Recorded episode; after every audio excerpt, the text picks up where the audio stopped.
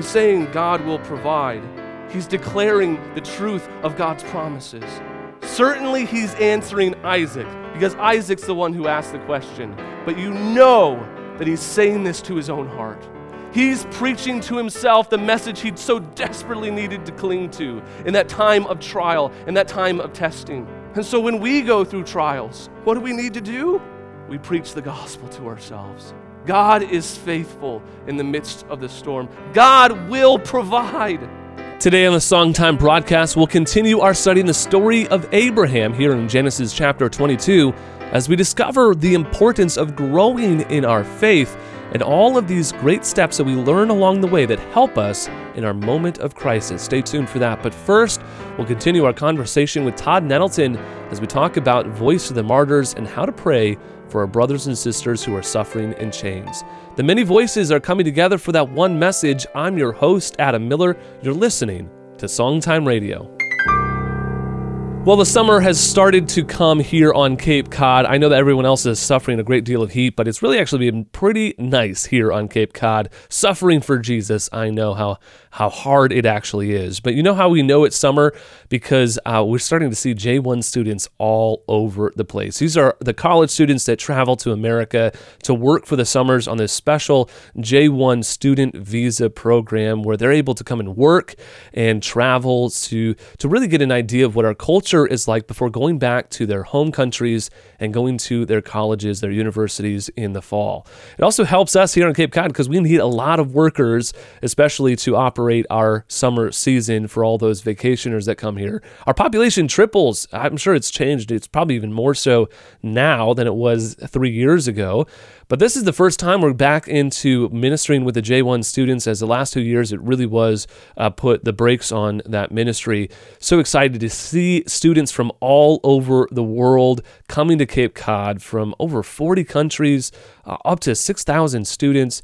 It really is an amazing ministry. I've been plugged into it for the last 10 years. And if you want to find out more information about how to minister to international students that might be showing up in your community, give us a call 508 362 7070. One of the things I like to learn about the students is where they're from and what countries they're uh, part of. I, so I got a quiz for you. How many how many of you know geography very well? If you do, if you can answer all of these questions without stumbling, give us a call. Maybe we'll send you a book or something, but we'll send you a free book. If you answer the questions correctly, we will send you a prize, okay? So, where is Kazakhstan? Uh, anyone know where Kazakhstan is? Uh, all right, so that's the first question. Where in is the proximity of Moldova? What what uh, what continent is it on? What countries does it border? Are you familiar with Moldova? Uh, one last question. Where in the world is Eritrea? You probably didn't even know that was a country. It's not something that we talk about very often, but it is a country that ought to be on your prayer list. We're joined here once again by Todd Nettleton from Voice of the Martyrs, who helps us stay informed about how to better pray for our brothers and sisters in Christ around the world who are suffering in chains. And while Todd, we don't know a lot about Eritrea, it is a country that we ought to be concerned about because of the persecution of our brothers and sisters in Christ that are taking place there. So tell us a little bit about what's happening there and why we should be praying for them. Well, there has just been another set of Christians arrested in the nation of Eritrea. The the current number is right around 300 Christians now currently in custody. Uh, the interesting thing about these recent arrests, there, there were families meeting together. The children were also taken to the police station. So it wasn't like, oh, we're going to arrest the pastor. He's leading this meeting. Or, oh, we're only going to arrest the adults. It was everybody who's here. We're taking all of you to the police station. And so it was parents along with their children.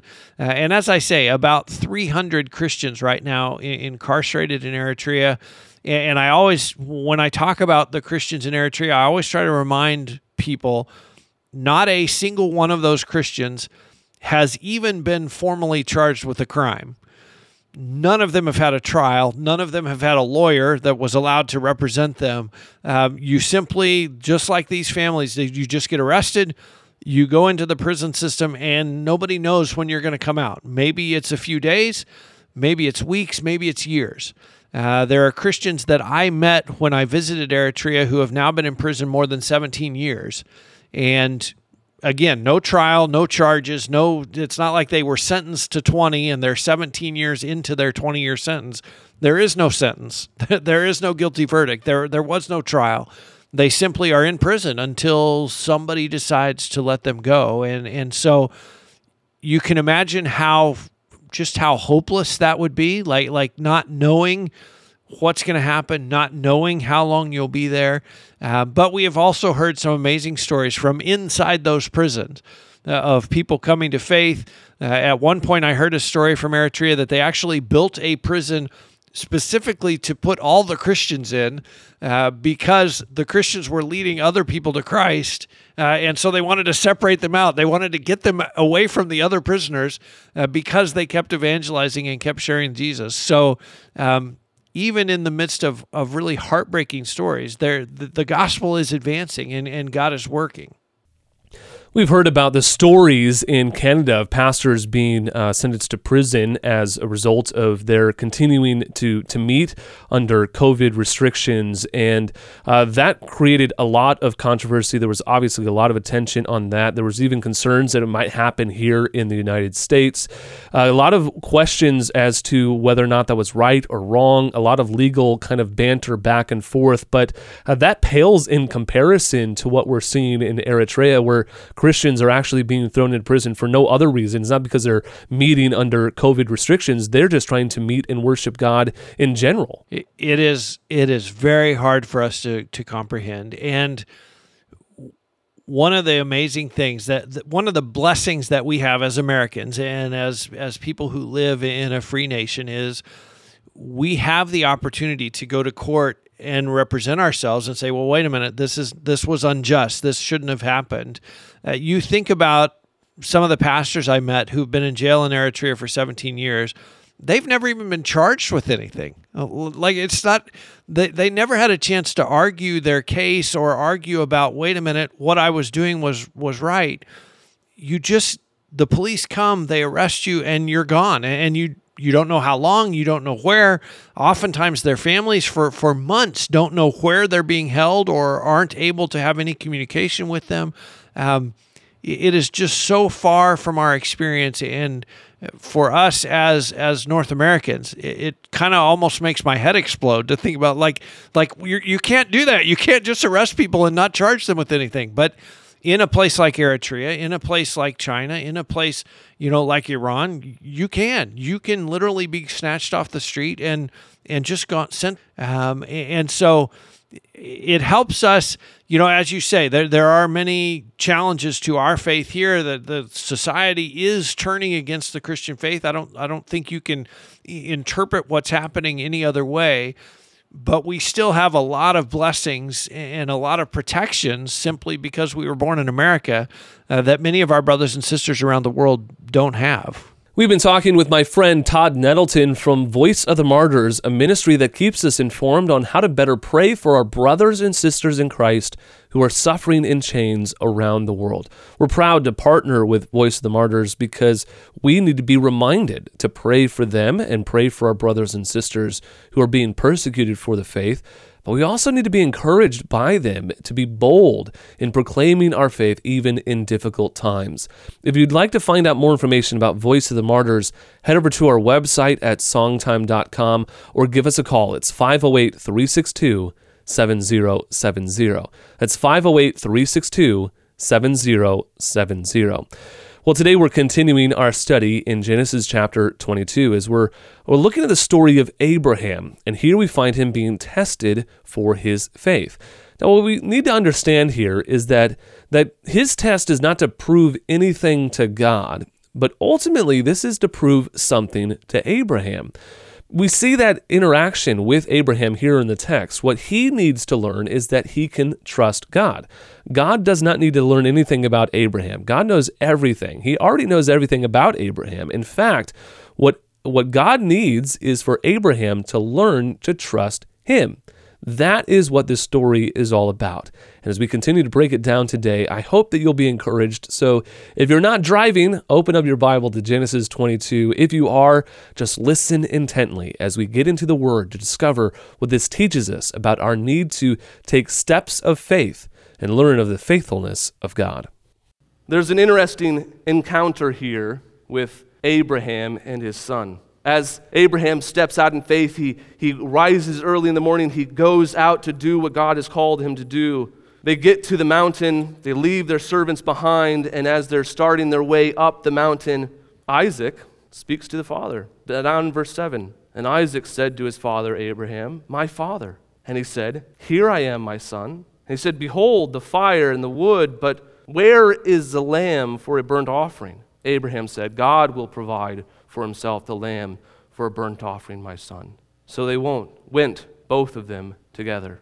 There's a connection in parallel here to the very call that God had on Abraham at the beginning of this chapter, if you remember, back in verse 1. God tested Abraham and said, Abraham, and he said, Here I am. This call and response reveals to us something right here on the surface of this text that we often overlook that there is a unique relationship. There is a special relationship between this father and his son that parallels the relationship that Abraham has with his heavenly father. When Isaac says, My father, and Abraham responds, Yes, my son. It is revealing to us something that we all know. It's something that says, I don't know what you're doing, but I know that you love me.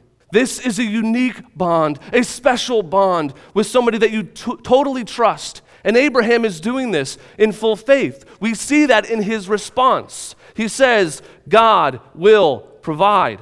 I can't even imagine what's going on in Abraham's mind as he's walking up to this mountain with his son carrying the wood and no lamb in sight. But this is his answer. Many people have tried to infer what was going on in his mind, and the text simply doesn't tell us.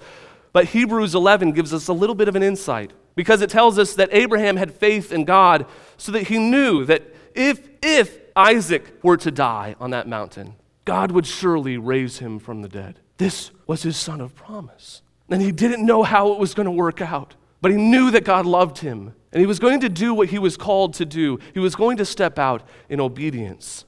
When he's saying God will provide, he's doing something, and there's a very important lesson for each and every one of us here. He's preaching the gospel. He's declaring the truth of God's promises. Certainly, he's answering Isaac because Isaac's the one who asked the question, but you know that he's saying this to his own heart. He's preaching to himself the message he'd so desperately needed to cling to in that time of trial, in that time of testing. And so, when we go through trials, what do we need to do? When we're struggling in our times and in our doubts and in our concerns because not everything's been made clear to us we preach the gospel to ourselves. God will make all things right. God is at work and He knows what He's doing. God is faithful in the midst of the storm. God will provide. When they get to the mountain, Abraham was still wondering what would happen. He placed his son on the altar. He lifted his, head, his hand holding the knife above his head. And in this moment, our hearts are knit with him we're struggling with him. Will he go through with it? Will he do what God has asked him to do? Should he do what God has asked him to do? But we're spared from the horror of the story because in that moment we see that God speaks. Verse 11 Abraham, Abraham. And he said, Here I am. Once again, that call and response. Third time we've seen it so far. That connects us with the heart of this relationship between Abraham and God. I don't know what you're doing, but I know that you love me.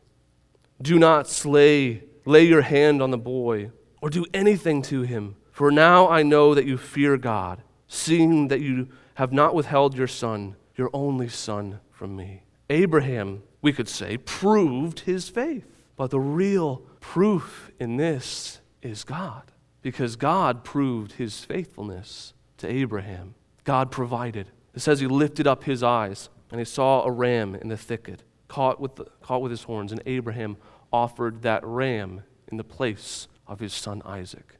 In this story, we have, with, without a shadow of a doubt, an answer to the question of why God was doing what he was doing, why he was asking Abraham to sacrifice his son.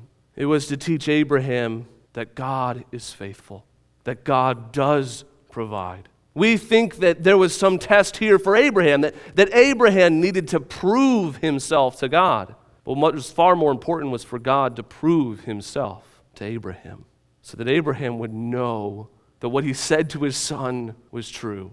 God does provide. Abraham's story is messy, and it shows us a great deal about the question we asked at the beginning What does salvation cost, and how do we get it? Abraham had a lifelong journey to understand the answer to this question. I just love how the story of Abraham really comes full circle. We see these initial calls in Abraham's life and his response and his relationship with God, this call and Father, here I am. All of these things seen now in Genesis 22 remind us that what God was doing here has been built into him over the course of 25 years. Isn't that amazing? You know, we think that, that God should just give us what we want when we want it right away, but God is so good. He is so loving. He is so kind. He is so wise that He knows that we need time to develop our faith before we're ready to face the trial. God is loving all of his actions are loving. It's hard for us to see that here in Genesis 22. Why would God ask Abraham to do something that's difficult, something that is heart wrenching, something that is devastating? Well, that is exactly why. God wants us to go through trials so that we will be stronger in the outcome. What God is producing in Abraham is the same thing He wants to produce in each and every one of you. He wants you to learn to trust Him. This isn't about testing Abraham and his faith and making sure that Abraham can do what, what God expects him to do. God is not trying to find out any information about Abraham. God already knows everything. What God is doing in this context is allowing himself to be tested. Now, I said this before, but it bears repeating. Do you know the difference between testing God and putting God to the test? Putting God to the test is what the devil did when he tried to get Jesus in the guard or in the wilderness to jump off the pinnacle of the temple, and, and God would be forced to catch him. That's what you're going to hear from actually a lot of, of teachers today. They're they're really trying to put God to the test, telling you to do crazy things and then just expect God to catch you as you fall. That is sinful. We learn that in the story of Jesus in the wilderness, in his temptation. Do not put the Lord your God to the test. However, we can test God, and we do that on a daily basis. This is how you do it. Do you trust that what God wants you to do is good? Do you obey Him and trust Him that the steps that He has call, called you to make will be good for you, even though they're painful, even though they're not comfortable, even though they don't guarantee that you'll get rich or prosperous in this day, will you take the steps that God has called you to do? Will you read your Bible? Will you pray? Will you trust in Him? Will you connect yourself with a local church? Will you serve in the ministry of the kingdom of God? What are you doing to follow God's call on your life? That is what it means to test God. See, ultimately, here, Abraham was going through the test, but this was a test for him to learn to trust God. And that's what we ought to be doing every single day. God is worthy. He is he is strong enough to be leaned on even with our very difficult questions. And he invites us to trust him, to lean on him and to learn from him so that we might take up our yoke and follow Christ. I hope that we've been able to encourage you today. If we have, we would love to hear from you, especially here in the middle of our year. The challenges of raising ministry funds is not fun. it is not, I don't know why fundraising has the word fun in it, because it's not fun at all. In fact, it is painful to ask for for money. But it's the only way that this ministry can operate. And this is how it works. If you've been blessed, I hope that you will return that blessing in kind. Uh, consider supporting the ministry through your prayers, through your words of encouragement, and financially. When you write to us at Songtime Radio, P.O. Box 100, Barnstable, Massachusetts, 02630, or give us a call. It's 508 362 7070. That's 508 362 7070. You can also head over to our website at songtime.com or look us up on social media. But don't forget to tune in again tomorrow. We'll continue with my message from Genesis chapter 22 as we break down the instruction that we have to see the full circle of learning to trust in God. When Isaac was born, and it wasn't even here on this mountaintop, it's all the way back in chapter 12. There he built an altar to the Lord and called on the name of the Lord. On behalf of everyone here at Songtime and our late founder, Dr. John DeBrine, who has always encouraged you to grow in grace so that you won't groan in disgrace, we want to thank you for listening. From Cape Cod, I'm Adam Miller with our theme verse, Romans 4 1 through 3. What then shall we say was gained by Abraham, our forefather according to the flesh? For if Abraham was justified by works, he has something to boast about, but not before God. For what does the scripture say? Abraham believed God, and it was counted to him as righteousness.